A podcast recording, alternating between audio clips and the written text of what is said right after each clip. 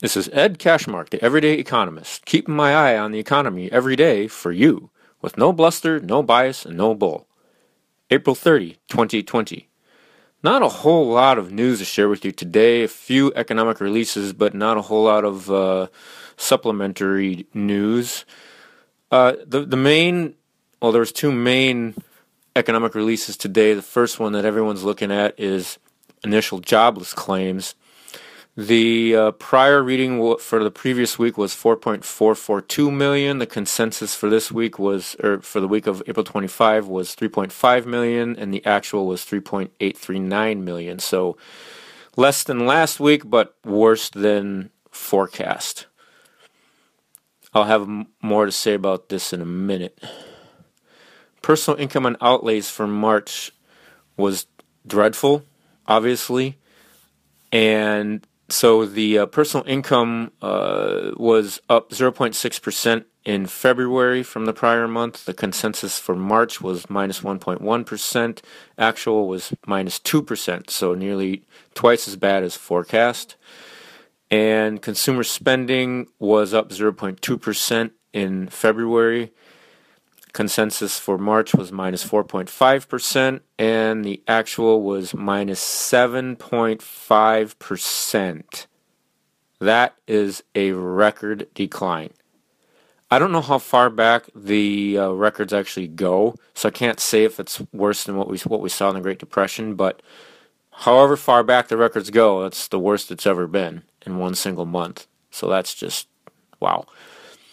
The uh, price index, which is a measure of inflation, was up 0.1% in February. Consensus forecast was a minus 0.3% for March, and that's what it was actually, minus 0.3%. And the core index was down 0.1% as expected as well. Core means uh, taking away food and energy, which are volatile. So economists like to look at the core to get a better read of the uh, of the trend of prices. And uh, let's see, what was uh, okay? That's just something different. All right, so the other only other thing that came out today was Chicago PMI, which is a measure of manufacturing in the Chicago area, was uh, 47.8 in March. Forecast for April was 37.9, actual was 35.4. So worse than last month and worse than forecast. Not quite as bad as we've seen in some of the other manufacturing index indexes though. So there's that. I'm sure it'll be worse for for uh, for May, but I don't know. If people come back to work then maybe not. And let's see here. I want to see if this report has been updated yet. Yes, it has. For the week of April 29th, the Federal Reserve's balance sheet is now 6.7 6.573 trillion. It was about 4.5 trillion before the virus hit, so it's up 2 trillion since then. And uh, the weekly change was 205 billion. So let me see if they have the money supply number here. Nope, that's not updated yet. Okay. Uh, one other thing I wanted to mention was that crude oil was about $10 a barrel two days ago. Today it's about $20 a barrel. So it's up 100% over the last two days. So that's very good news for oil producers. Uh, there was obviously a very big worry that a lot of oil producers were going to go out of business. Maybe if uh, we if we see continued in- increases in prices, maybe it won't be quite as bad as we thought, but it's still going to be bad. Okay, uh, so there was that. So today the market was down about 300 points, uh, largely due to the increase in initial jobless claims, but also investors are worried about what the United States might be planning to do to hold China accountable for the virus. Uh, many many things are are possible. Uh, obviously, one of the things that I've been uh, suggesting is uh, not paying back the debt uh, that we owe to China. You could do it two ways. You could either suspend the payments until they get their act in order, or but who knows how long that's going to take. uh, or you just say, just cancel all debt. I mean, we are talking about $1.1 trillion that we owe China. How much are we going to end up paying for this pandemic to support our economy and, uh, and, you know, support businesses, support people who lost their jobs, and possibly even compensate people who, who lost loved ones due to the virus. Well, so far it's well over two trillion because the last package was 2.2 trillion. I don't know what the total is so far, but it's probably approaching at least three trillion now. And if we're going to have more, then it's going to be even more than that. So you know, we're talking about way more, spending way more money on this pandemic that was that originated in China and was largely due to China's completely reckless, if not uh, purposeful actions, um, then we then we then we owe China on our debt. So as far as I'm concerned, it's completely and totally totally reasonable that we just cut off all debt payments to China. Hey, they got a lot of money. They got I think three three or four trillion dollars sitting in the bank for uh, uh in foreign foreign exchange reserves. So, you know, uh, yeah, it's gonna hurt them, and it should hurt them but it's not going to kill them. Uh, so I think it's a, a, really good idea. And I'm hearing more and more about that from politicians and people higher up in the chain. So maybe that'll happen. Uh, let's see. Okay, so what I wanted to talk about was initial jobless claims, and like like I mentioned before, the number on initial jobless claims is about 30 million now over the last five weeks or so. And but I, what I mentioned was in the in a prior episode was that not all of these claims are people who have lost their jobs.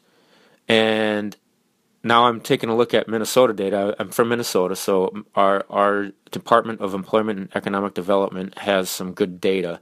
Unfortunately, I was hoping to uh, share today's data, but the the daily data is only goes back to April April April 15th, so that's not exactly not exactly updated. But what I wanted to share was that uh, a very interesting statistic.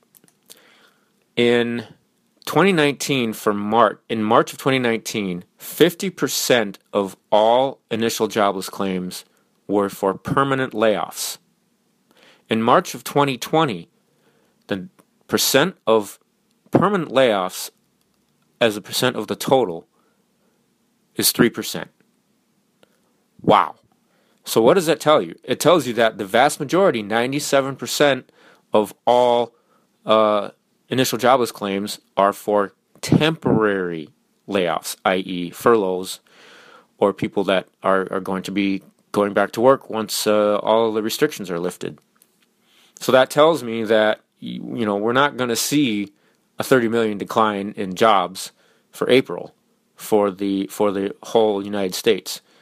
Uh, if if this number holds, we could probably be looking at, you know, only three percent of that, which would be, you know, nine hundred thousand, something like that, and that would be pretty close to what we saw in March, which was seven hundred one thousand losses. So it'll be very interesting to see what the number is uh, for for April, and that number comes out uh, next Friday.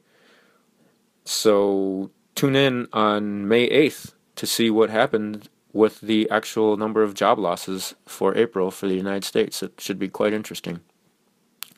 Just one note from uh, from the Financial Times today that healthcare spending was the main driver of consumer spend of the consumer spending plunge in quarter one, which was uh, I can't remember. I think it was a 5.6 percent decline in consumer spending uh, for quarter one at a at a seasonally adjusted annualized rate. And this article is saying that uh, the vast majority of it came from, or the majority of it came from healthcare spending, as hospitals turned away patients for pretty much everything other than COVID 19. So I thought that was an interesting tidbit. Now for the coronavirus update. Unfortunately, the data for the United States, uh, again, like I said, was revised, or uh, not, the United States, the world, was revised again, and so uh, that would mean for me at least another half hour of re- of looking at all the data. So I'm I'm not going to do that. Um, you know, you can find out the number of fatalities that we have right now. Well, I can take a look. Let's see here. Right now, uh, we're at 233,000 for the for the world, uh, and we're at 50 no 63,535 fatalities for the United States. So you can see why the IHME model was revised up to 72,000, and I'm very certain they're going to have to revise that number up again uh, because we're pretty close to their forecast already. Today, 1,880 people have died so far from the coronavirus in the United States.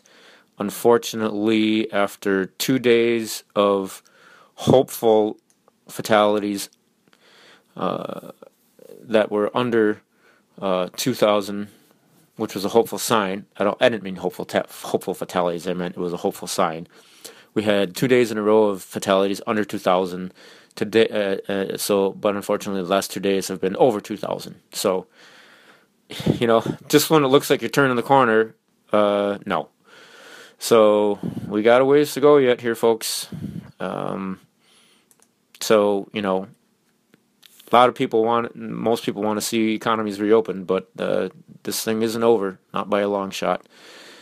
The other thing I wanted to mention was that if we, if fatalities continue to grow at a daily rate uh, equal to the seven-day moving average for the United States, which is today, the last seven days average was 3.7%. If fatalities grow at that rate through May 31, we will have 197,000 fatalities. So it will be uh, more than triple what we have today.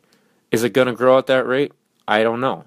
But I will tell you that the lowest rate that we've seen so far was 2.1%. So let me just pop that number in. What do we get?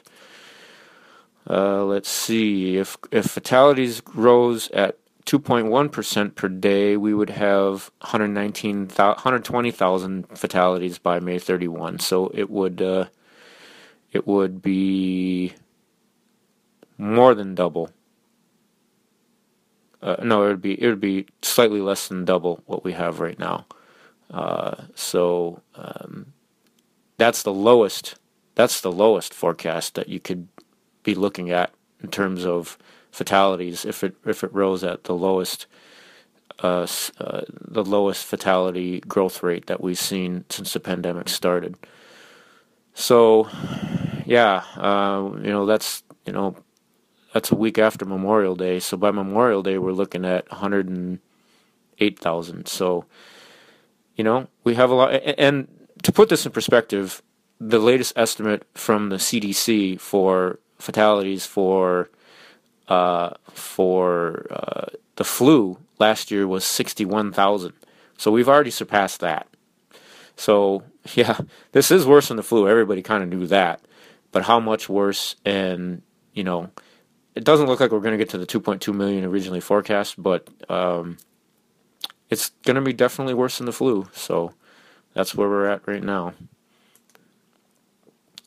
All right. Uh, that's it for today. Now I have our tip number 14 for how to stay sane during unemployment. Tip number 14 under the second commandment of learn new skills is learn Microsoft Access, which is a database management system. Uh, so a lot of companies use that too. So uh, the last three were Excel, Word, and and PowerPoint. So today's tip is learn Access. That will definitely get you to be more marketable if you don't already have that on your resume. A lot of companies still use Access, even though there are other database management systems out there. Uh, Access is still very, very popular. So that's all I have for today. Uh, again, I have a feedback link, feedback link on my website. Uh, if you want to share with me what's your biggest struggle or concern regarding the economy right now and why you're listening to my podcast, I'd really appreciate that. That way, I can better tailor this podcast for for my listeners. Please subscribe if you're if you're listening right now and you haven't subscribed. Please subscribe, and uh, please spread the word about my podcast And let's see here. I just wanted to share something. I can't quite find it here. Well, I'll do that tomorrow, I guess. But I just wanted to say that I have a new follower, so thank you for, for subscribing. And I will give a shout out to all my recent followers tomorrow. I don't have that screen up right now, so I will do that. And I will and I will do that going forward. Anytime somebody subscribes to my podcast, I'll, I'll mention your, your handle or, or your your nickname or whatever you call it, uh, just to say thank you. So because I do thank you for listening to my podcast. And I hope you thank me for providing this podcast, this podcast because I think it's valuable and I hope you think it's valuable too. And uh, again, if you want to go look, listen to my previous episodes, go ahead and do that for my previous tips on how to stay sane during unemployment. Tomorrow's episode, I'm going to share some notes from a webinar I'll be uh, watching about the discrepancy between different models. One from the University of Washington, one from the University of Minnesota, that is uh, forecasting how many fatalities we will see from this pandemic. One of them is very, very low, and one of them is very, very high on the number of fatalities we're uh, expected to see. Which one is it? I will share that with you tomorrow, as well as what causes such a big discrepancy between the two forecasts. That will be very, very interesting. I highly recommend tuning in tomorrow. Stay safe, stay sane. This is Ed Cashmark, the Everyday Economist. Thanks for listening. Have a good rest of your day.